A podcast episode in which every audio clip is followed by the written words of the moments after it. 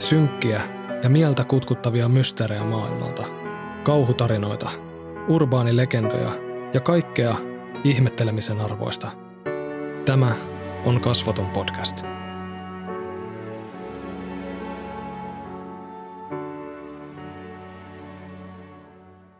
Tällä kanavalla on suorastaan järisyttävä määrä seuraajia. Se on fakta, jota yritän aina parhaani mukaan vältellä ajattelemasta – en siksi, etteikö se olisi aivan uskomattoman hienoa, ja juuri sitä, mistä pikkuinen Kimi vuosia sitten naivisti haaveili, vaan koska se on samaan aikaan myös todella pelottavaa. Kuinka monet ihmiset kuulevat ne sanat, jotka olet kirjoittanut viikkoa aiemmin Google Docsiin? Kuinka monet ihmiset kuulevat ne näkökannat, joita päätät videoilla esitellä? Kuinka monet ihmiset miettivät juuri tällä hetkellä, että mitä helvettiä tuo ukko taas jauhaa? Sen takia onkin niin helpottavaa jakaa välillä tätä suuremmoista vastuuta. Sillä meitä on täällä monta, ja monella on oma tarinansa kerrottavana. Eipä siis muuta kuin asiaan.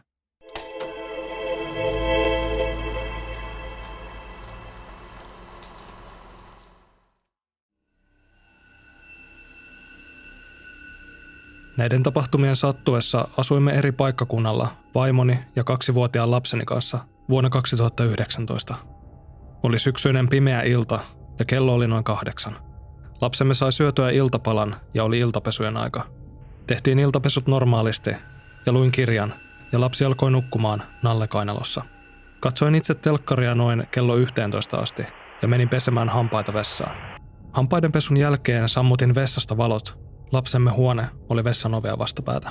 Lapsen huoneeseen oli hämärä näkymä ja tuijutin sinne kävellessäni hiljaa pois vessasta – Yhtäkkiä säpsähdin, kun lapseni huoneen ovesta kuului kopsahdus, ja ovi liikkui hitaasti aukipäin.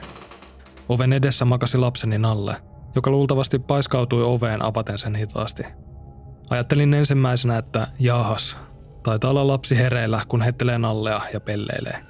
Otin Nallen käsiin ja vein sen takaisin lapsen viereen, kunnes tajusin, että hän on täydessä unessa, eikä hän kyllä jaksaisi heittää Nallea huoneensa toisesta laidasta ovelle asti. Tilanne kuumotti, mutta yritin järkeillä sen jotenkin, ja se unohtui päivien kuluessa. Aikaa kului kolme kuukautta, ja taas alkoi tapahtua.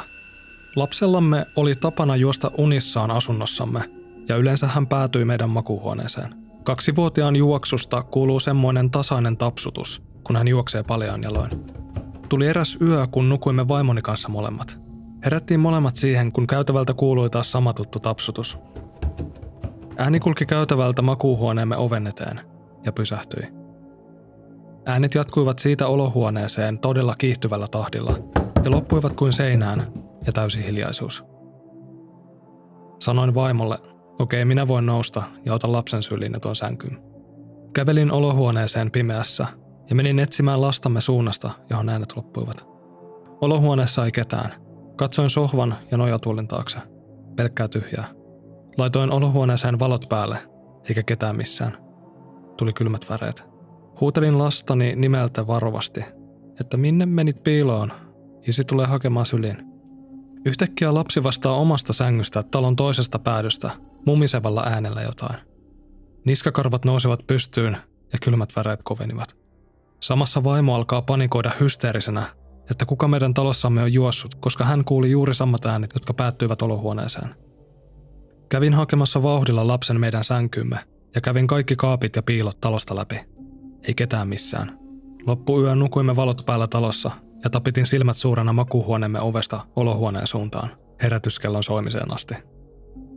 Asumme nykyään eri paikkakunnalla. Vieläkin nuo tapaukset kalvaa mieltä, että mitä siellä oikein tapahtui.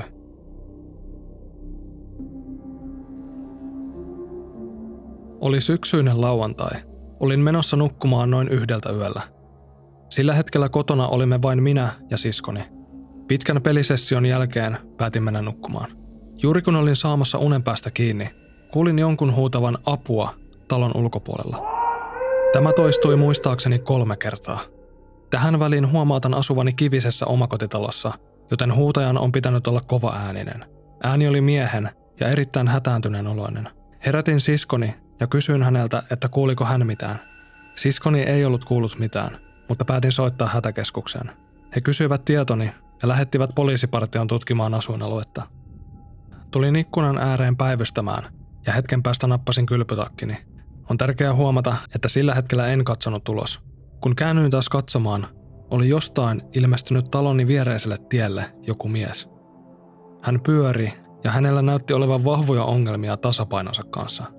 Oletin henkilön olevan vain humalainen, mutta noin puolen minuutin kuluttua mies vain suoristautui ja käveli läheiselle bussipysäkille, josta joku auto kävi hänet nappaamassa.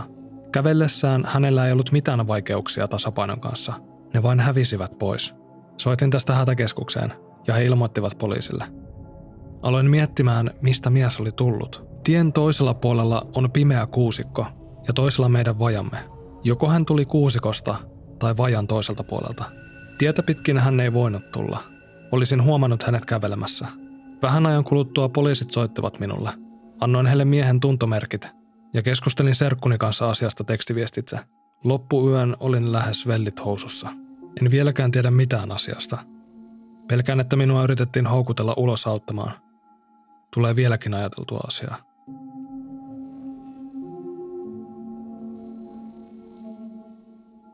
Tämä tapahtui lapsuuden kodissani. Se oli vanha puutalo, joka sijaitsi kirjaimellisesti keskellä peltoa, niin syrjäisellä seudulla, että monina öinä emme edes vaivautuneet lukitsemaan etuovea. Olin tuolloin ehkä kymmenen vanha. Olin nukkumassa yläkerrassa omassa huoneessani, kun heräsin koiran haukuntaan. Koiramme oli jo vanha ja haukkui harvoin, joten tämä oli hyvin poikkeuksellista. Nousin ylös sängystä ja kävelin rappukäytävään katsomaan, että mikä oli tilanne. Rappukäytävän keskellä oli pieni keskikerros, jossa oli ikkuna, josta näkyy ulos etupihalle ja kuistille. Kurkistin ikkunasta ulos ja jopa näin kymmenen vuoden jälkeen muistan, kuinka sydämeni jätti lyönnin välistä. Ulkoovemme edessä seisoi keskellä yötä minulle täysin tuntematon mies. Miehellä oli vaaleat hiukset ja hän oli ehkä 20 ikäluokkaa. Hänen kasvonsa olivat melko ilmeettömät. Mies rämpytti aggressiivisesti ovenkahvaa. Hän oli hyvin sekavassa tilassa, mutta näytti hyvin määrätietoiselta, että halusi päästä sisään. Tilanteesta teki vielä karmivamman, että oli keskitalvi ja miehellä oli päällään vain lyhythihainen paita ja sortsit. Olin kauhusta jäykistynyt ikkunan eteen. Ja tuijotin vain, kun mies rämpytti uudestaan etuovemme kahvaa. Hän piti välillä muutamia sekuntien taukoja ja jatkoi sitten rämpytystä.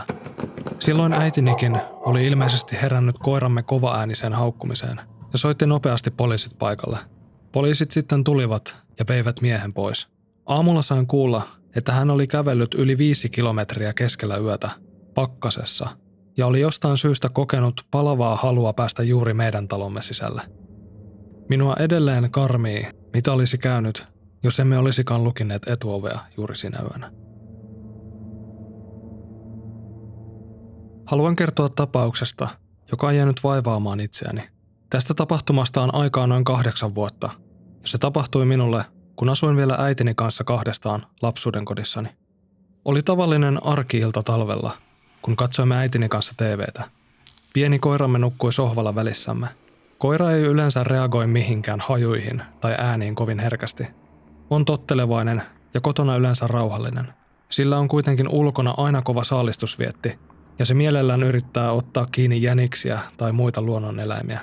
Nyt koira ihan yllättäen ryntäsi pois sohvalta lattialle alkoi murisemaan ja yritti kurottaa takajaloillaan katse kattoa kohti. Näytti kuinka se olisi kurottaessaan yrittänyt tarttua hampaillaan johonkin, mitä me emme nähneet.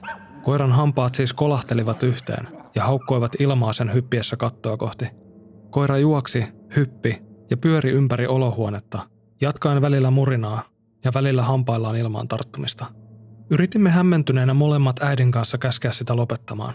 Koira ei kuunnellut Ihan kuin se olisi jahdannut jotain vähän itseään korkeammalla ilmassa leijuvaa näkymätöntä saalista. Kuitenkin yhtäkkiä jahtaaminen loppui, ja koira jäi vain katsomaan katorajaan.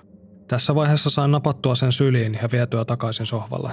Jatkoimme TVn katsomista, ihmeteltyämme hetken ääneen yhdessä tapahtunutta. Tämä koiran käytös ei koskaan enää toistunut, emmekä löytäneet tai keksineet sille luonnollista selitystä. Voivatkohan eläimet nähdä jotain, mitä me ihmiset emme näe? sillä muuta syytä tapahtuneelle en tiedä. Tarinan tapahtumista on noin kaksi vuotta, mutta muistan sen silti täysin selkeästi vielä tänäkin päivänä. Täysin normaalin yön aikana olin nähnyt todella omituista unta. Unessa minua jahtasi jokin. Muistan kuinka juoksentelin ympäri kotikulmiani Malminkartanoa, jossa olen elänyt koko elämäni. Unen aikana tumma hahmo lähestyi minua, mutta pääsin ensimmäisellä kerralla miestä karkuun. Kolmannella kerralla tuuri ei ollut puolellani. Hahmo heitti paksun lakanan päälleni ja alkoi paini, jonka aikana potkin ja löin ympärinsä pakokauhusta. Lopulta hahmo sai minut tungettua auton takakontin tyyliseen tilaan, jossa kuulin ainoastaan auton hurinaa sekä hiljaisen musiikin ääniä.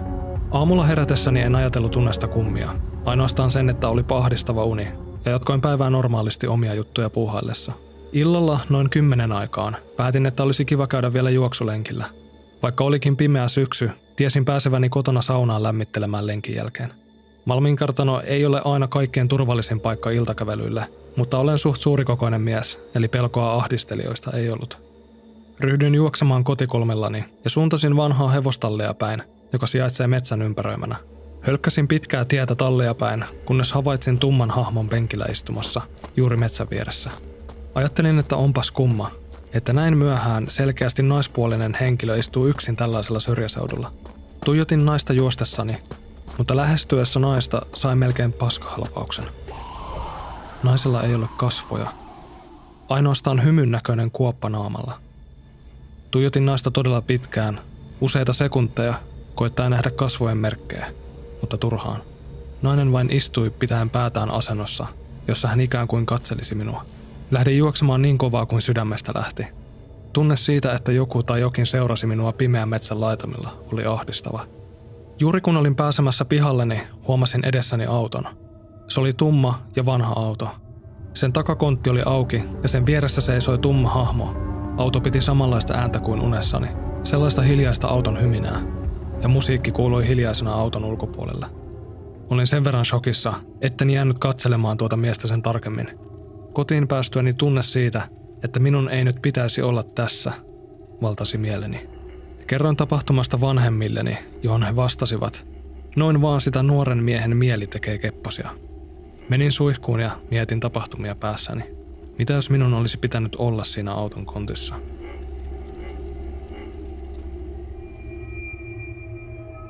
Toimin lähihoitajana jokunen vuosi sitten tehostetussa palveluasumisessa, toisin sanoen palvelukodissa – siellä oli pääsääntöisesti yli 70-vuotiaita vanhuksia, jotka eivät pysty itsestään huolehtimaan. Työ oli kolme vuorotyötä ja öisin oli pääsääntöisesti vain yksi hoitaja työvuorossa.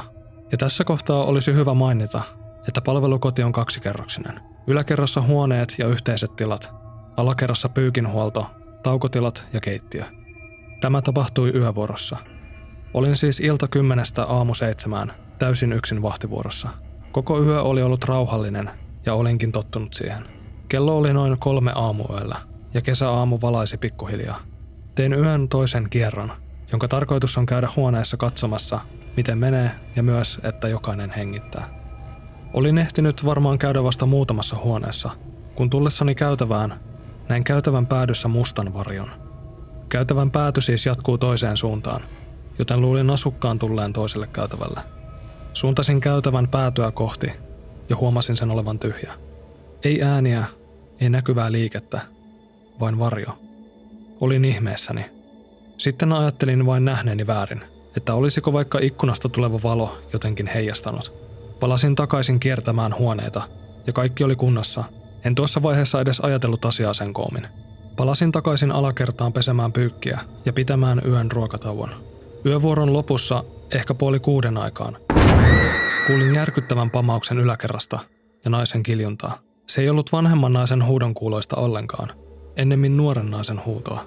En tuossa tilanteessa asiaa sen ihmeemmin pohtinut. Ajattelin jonkun rikkoneen jotain ja mahdollisesti loukanneen itseään.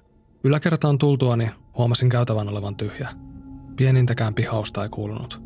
Jouduin tekemään ekstra kierron selvittääkseni äänen lähteen, mutta jokaisessa huoneessa nukuttiin sikeästi. Yllättävää kyllä, vaikka huuto kuului alakertaan saakka, kukaan ei siihen herännyt. Olin tässä vaiheessa totaalisessa pelossa. Minne ihmeeseen se äänenlähde hävisi? Jossain vaiheessa pohdin, että olisiko joku unissaan tehnyt jotain, mutta sekään ei loppujen lopuksi ollut mahdollista. Raportoin aamuvuorolaisille tapahtumasta. Tein tuolla töitä tuon jälkeen vielä vuoden ajan. enkä enää ikinä kokenut vastaavaa. Tämä tapahtuma tulee pysymään mielessäni vielä pitkään, vaikka uralla tullutkin nähtyä kaikenlaista. Karmiva juttu.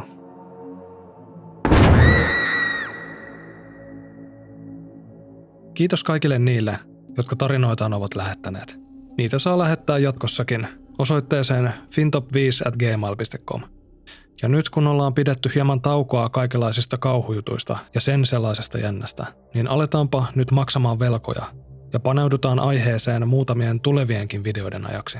Kiitos kun katoit tai kuuntelit. Kiitos jäsenille. Ihmetellään taas ensi videossa.